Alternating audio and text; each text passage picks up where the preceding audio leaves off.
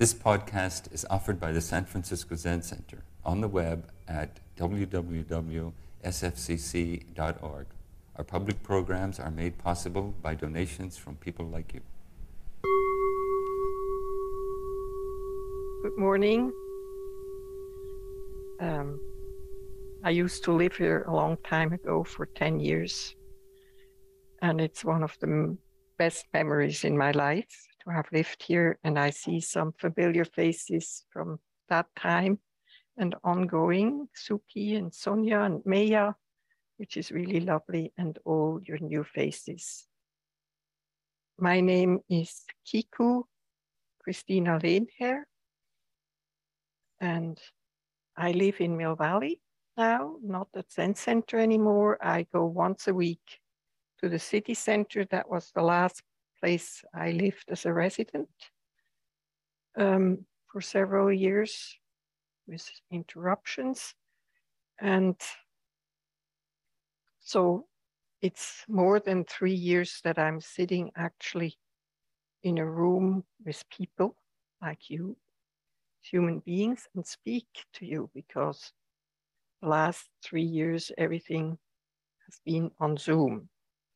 I have met occasion late this year started to see individual students again in person, but that was just one on one. But with a group of people, that's my first time since three years. So that's also quite um, touching to me.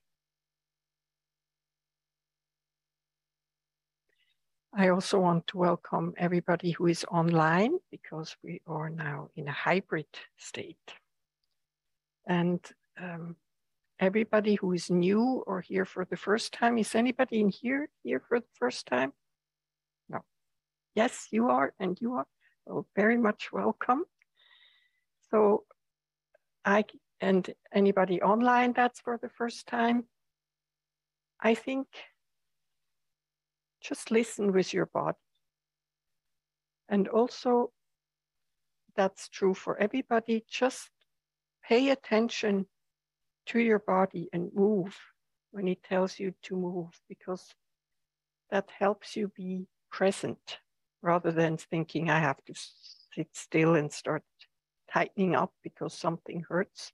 So feel free to change your legs or your sitting posture and listen to your body. There might be things I'm saying that don't resonate with you, so don't pay it, leave them. Don't think, oh, I have to understand everything and be in your head. If anything I say is relevant to you, your body will pick it up, will remember it later, and the rest you can just let go. I want to thank the Tanto for inviting me, Chiryu. He's now on, on a sabbatical and Kokyo, who's replacing it, is with his father, who is, I think, about to die. He died. Okay, just died. Um, so, but I thank them for the invitation to meet with you to get today. And maybe you look around a little bit and see who is here.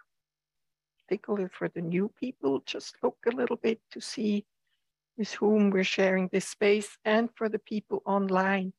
If you could also look through your pages, and if you're online, could you for a moment let yourself make yourself visible so there's not just a name plaque on the screen, so you can look around and see who's sharing that space with you right now.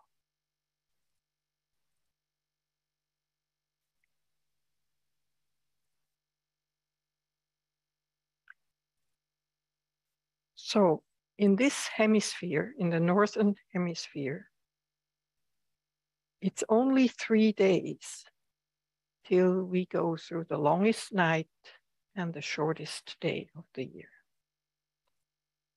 So the balance between dark and light is on the dark side. And it's gonna start changing in three days, next Wednesday. And we're only three weeks, uh, two weeks away from this year coming to its end and the new year beginning.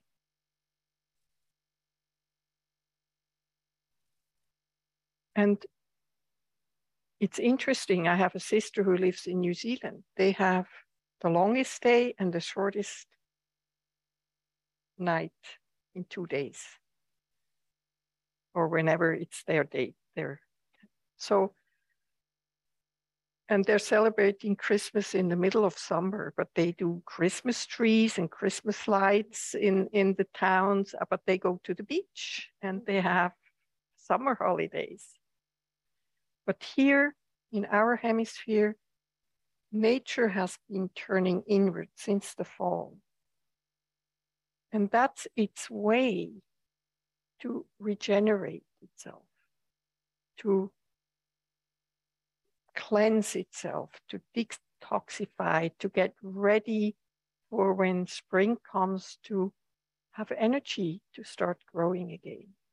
And it invites us to do the same. You know, before we had electricity, people, days changed, the work they did changed with the daylight. They did more inward things, more things in the house when it was winter, because there was nothing to do outside so much.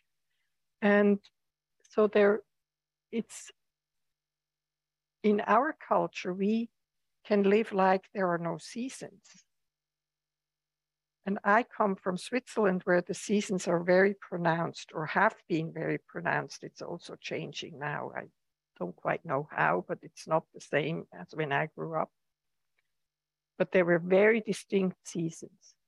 When I moved here, I couldn't feel the seasons for a long time. It took me a while to see they're much more subtle. So we can live like there are no seasons if we want to. And a lot of modern life is behaving like there are no natural rhythms or seasons.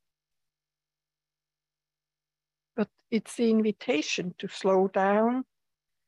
We gather with family and friends. Here it starts with Thanksgiving in this culture, and then it moves to Christmas and or Hanukkah or Diwali or whatever um, culture you're you're growing in up, and and there's a lot of family gathering and being with friends and lighting candles in the house or outside. Um, and it is often used as a time of reflections.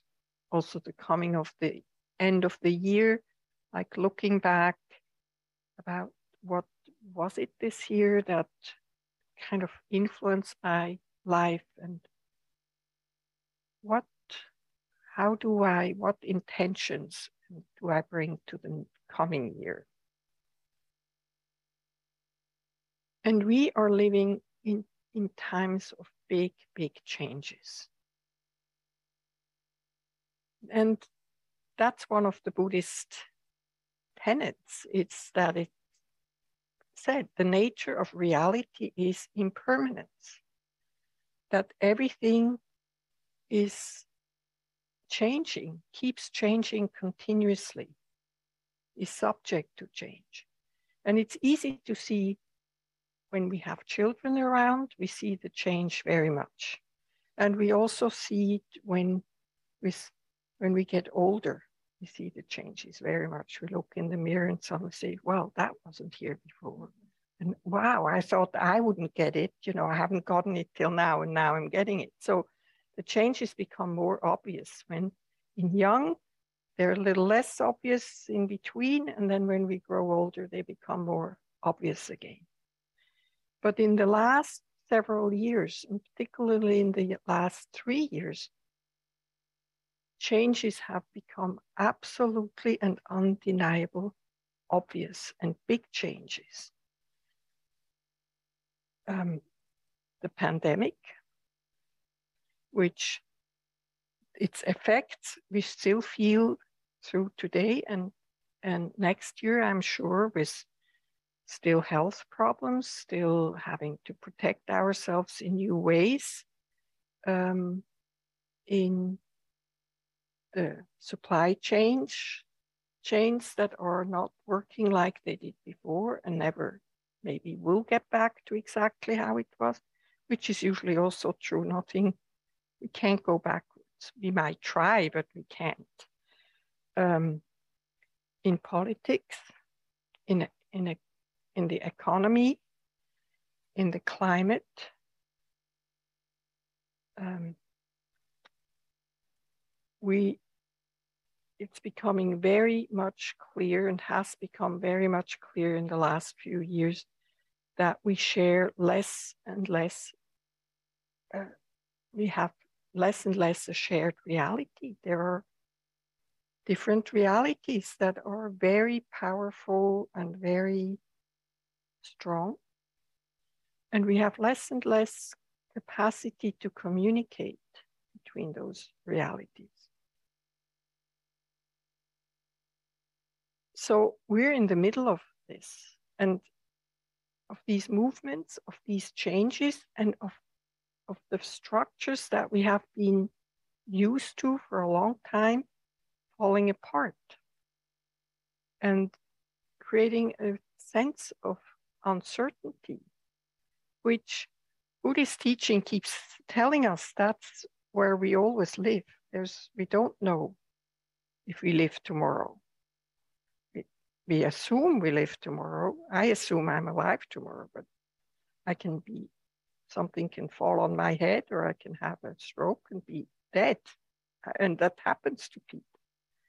And a lot of us have experienced that by through the pandemic. People that were totally healthy got sick and died, and we couldn't even say goodbye. And there's a lot of um, and they couldn't have a funeral. I mean, I keep thinking about that. It's so easy to not remember that. Besides, if it happened to you, you will you know, you can't forget it. But if it didn't happen to you, it's so easy to forget and to forget the amount of grief and sorrow and that is still waiting or still being processed or waiting to be processed. And so this is a very good time to give space for those things.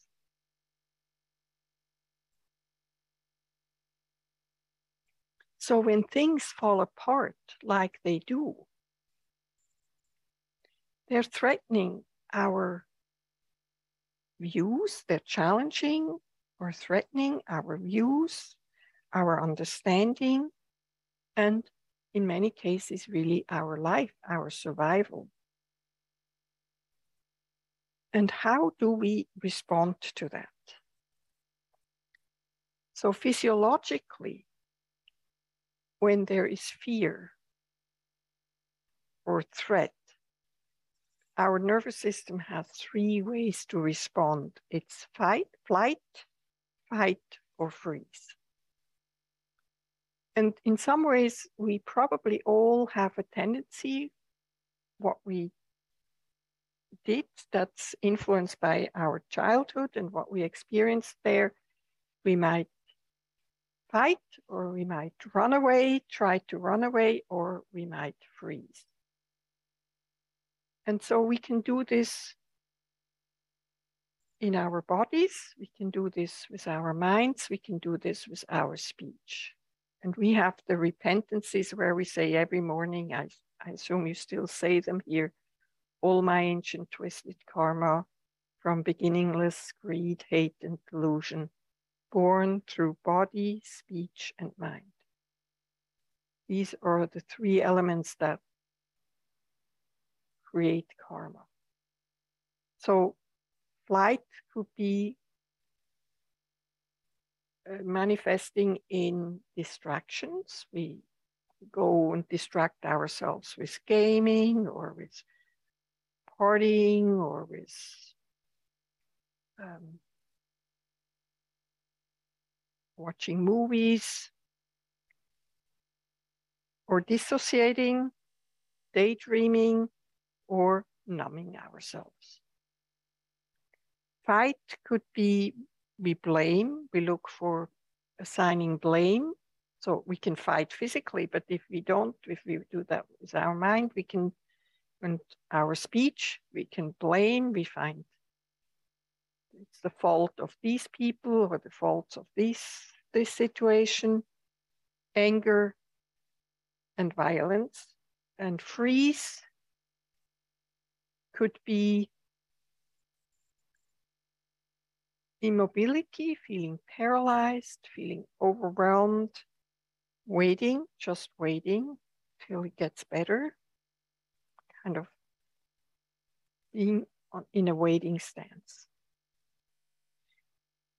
And Pema Chodron says something really um, beautiful because also we are trying to find solutions and resolutions for situations in our relationships, in the, in the work situation, in, in politics. And she says, actually, she has a book out that's called When Things Fall Apart Hard Advice for Difficult Times.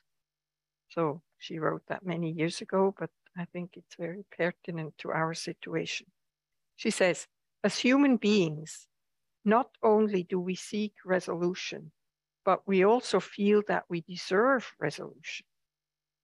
However, not only do we not deserve resolution, we suffer from resolution.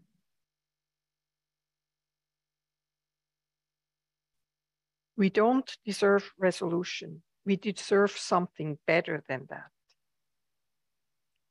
We deserve our birthright, which is the middle way, an open state of mind that can relax with paradox and ambiguity. So, an open mind that can relax with paradox because life is always full of paradox. Even the personal life, even in each person, there's lots of paradox and contradictory things all happening under the roof of this one body. We deserve our birthright, an open state of mind that can relax with paradox and ambiguity. So, how do we get there? How do we get to have an open mind? So, a lot of the things that is generated with when there is uncertainty is a level of anxiety or fear. And there she also has in the same book a wonderful um, instruction how to deal with fear. And it goes like this. Once there was a young warrior. Her teacher told her that she had to do battle with fear. She didn't want to do it. It seemed too aggressive. It was scary. It seemed unfriendly. All good reasons not to do it, right? I don't want to be aggressive. I want to be friendly, and it's too scary. But the teacher said she had to do it and gave her the instructions for the battle. The day arrived. The student warrior stood on one side and fear stood on the other. The warrior was feeling very small and fear was looking big and wrathful. They both had their weapons. The young warrior roused herself and went toward fear. Prostrated three times and asked, May I have permission to go into battle with you? Fear said, thank you for showing me so much respect that you ask permission. Then the young warrior said, How can I defeat you? Fear replied, My weapons are that I talk fast and I get very close to your face. Then you get completely unnerved and you do whatever I say.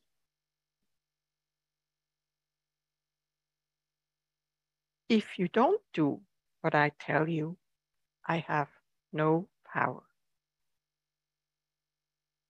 You can listen to me and you can have respect for me. You can even be convinced by me. But if you do not what I say, I have no power. In that way, the student warrior learned how to defeat fear.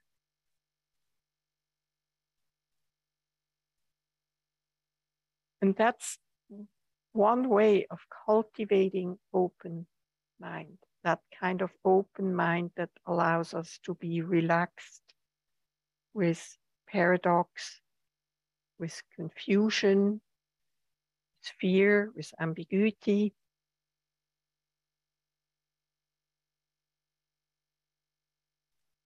Is to be respectful,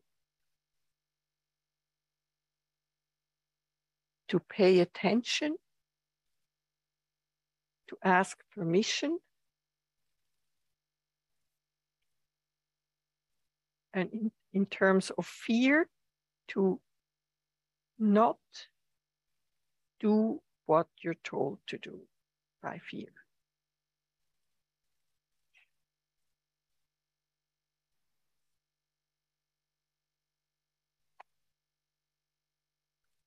It's cultivating. How do we get to this open mind?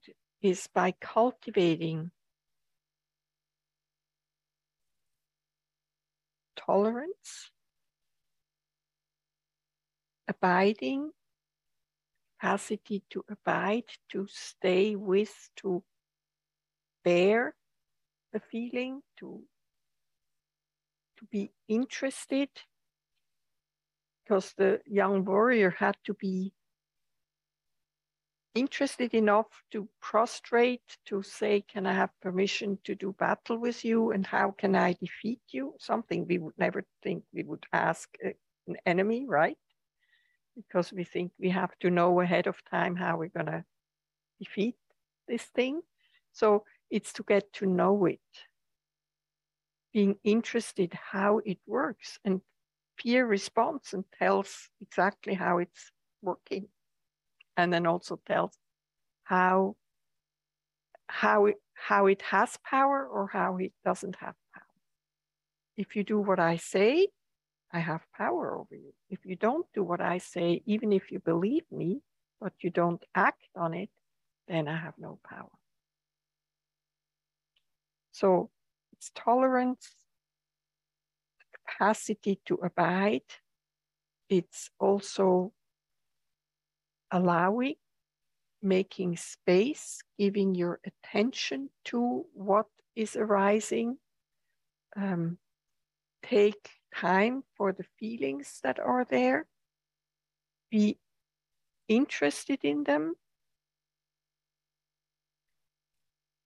And do that with kindness and generosity and gratitude.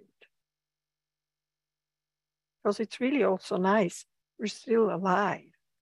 And so it's very complex life that has all different experiences and different feelings and different energies. And if we just learn and train ourselves to pay attention to them, we see that they keep changing, like everything keeps changing. So the truth of permanent impermanence and uncertainty we can be also nicely uncertain.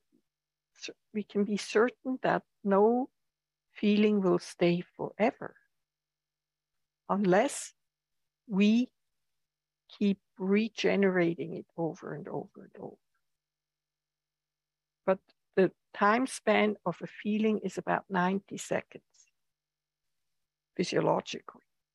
But if we repeat the same thoughts, we create that feeling to come up and come up and come up. So it feels like it's always there. So if we ruminate or circle around, that's not an interest, that's giving over like to fear, we give over to sadness or depression or anger or so we keep perpetuating, but by itself it has a very short lifespan. Course, if we lose a person, grief, a close person or a friend or an animal we love or grief the loss stays in your life. You don't get over it. You live with it. You learn to live with it.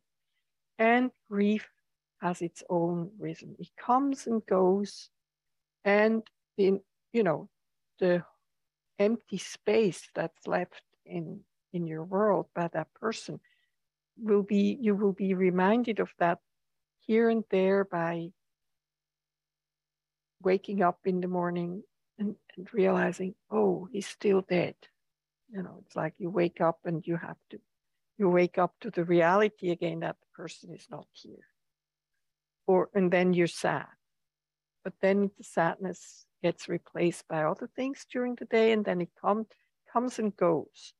So it's not your 90 seconds sad and then you're done with it. That's not what I'm trying to say at all. But cultivating these is a practice, a practice to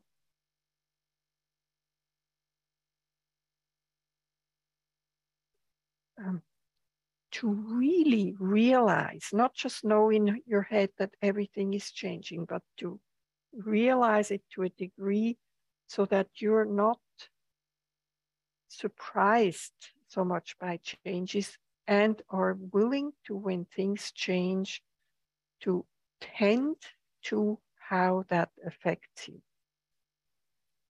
to turn towards the effects it has on you, and rather be um, interested in how that helps you grow rather than being interesting to get the other person to go back to who they were before who you thought they were before, you know, and, and struggle with that. But how can I make space for this? How can I accommodate this? How can I abide with this?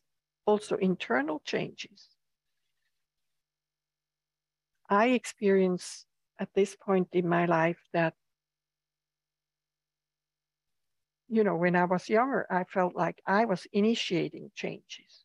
Now I feel changes are just happening to me. A lot of physical changes. I didn't even know they were coming. I didn't know that at some point I realized I didn't know that that was the last time I was going to jump off a, a, little wall. Nothing told me this one time is going to be your last time.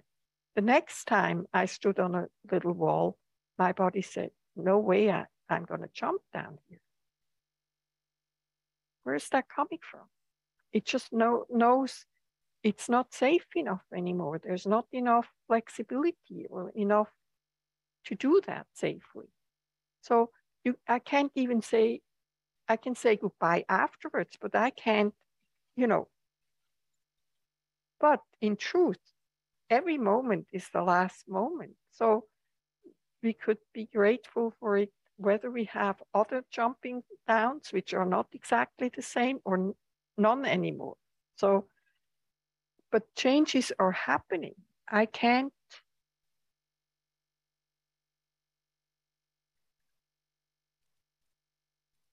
My energy is mostly done from four o'clock in the afternoon. I'm not doing great things anymore. There's no energy. I can't line up all my friends the way I used before and have a great time with one after the other. I'm saturated after a very short amount of time.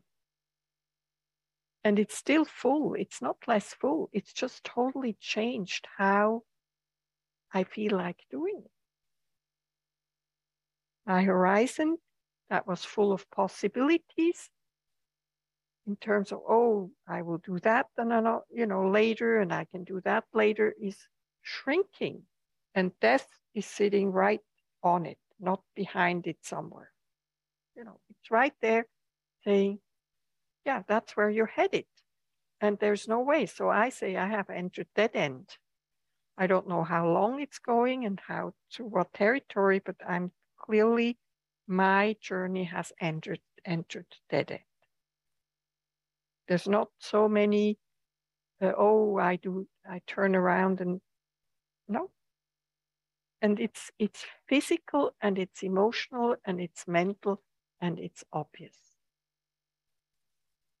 So I'm grateful for this practice because it's also very interesting if I'm not just afraid of it, which I am in between. I have also my thoughts, oh my God, how is it going to end? And of course, I don't know um, and uh, who is going first, you know, my partner or I. And these thoughts are here, but if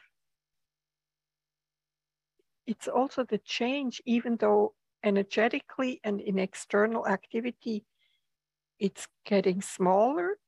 It, the circles are getting a little smaller. Uh, it also becomes richer if I'm not stuck with that it's getting smaller, but pay attention what's there, it actually gets very rich.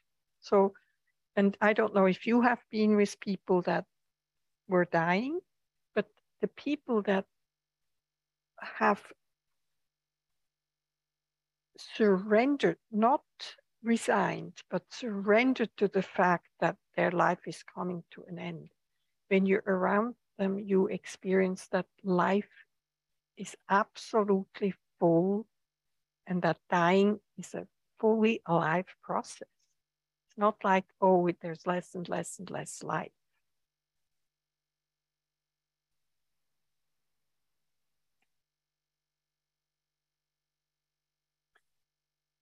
So, cultivation of, and these kind of feed each other, they're interrelated of tolerance, and uh, being able to abide in not knowing, which there's a whole koan that talks about not knowing is most intimate.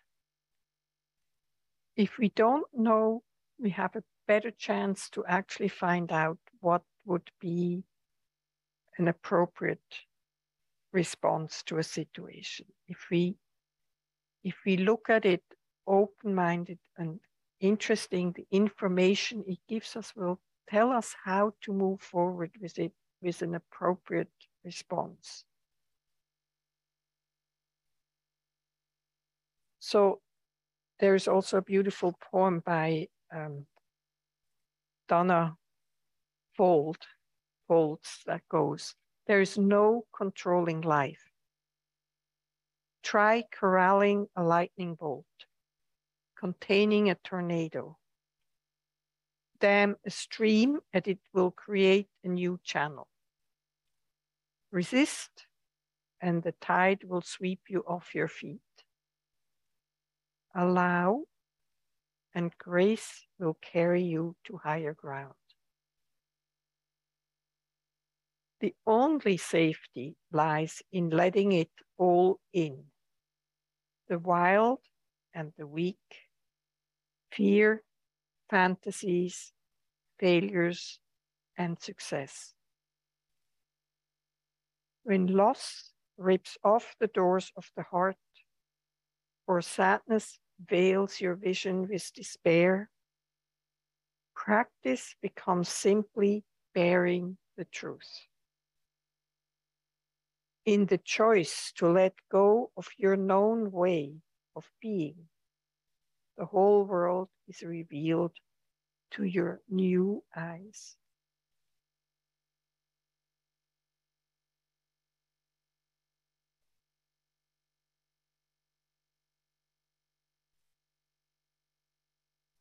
So if we cultivate these capacities, which takes a practice, which means we have to remember to make space, to allow the feeling that's already here, to be here, to acknowledge its, its presence with kindness, with generosity, with gratitude.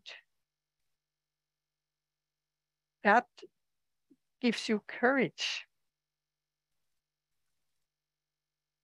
Are you going to the kitchen to make food for everybody? That's a wonderful practice. Thank you. Thank you for being here.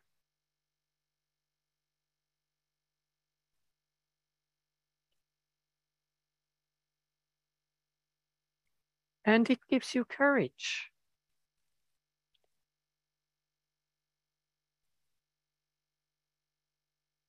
And so the time times of big changes are also times of great opportunities. Opportunities to grow personally with your own challenges, to help and foster equality, equality in all realms of existence political, economical, social, and sustainability. So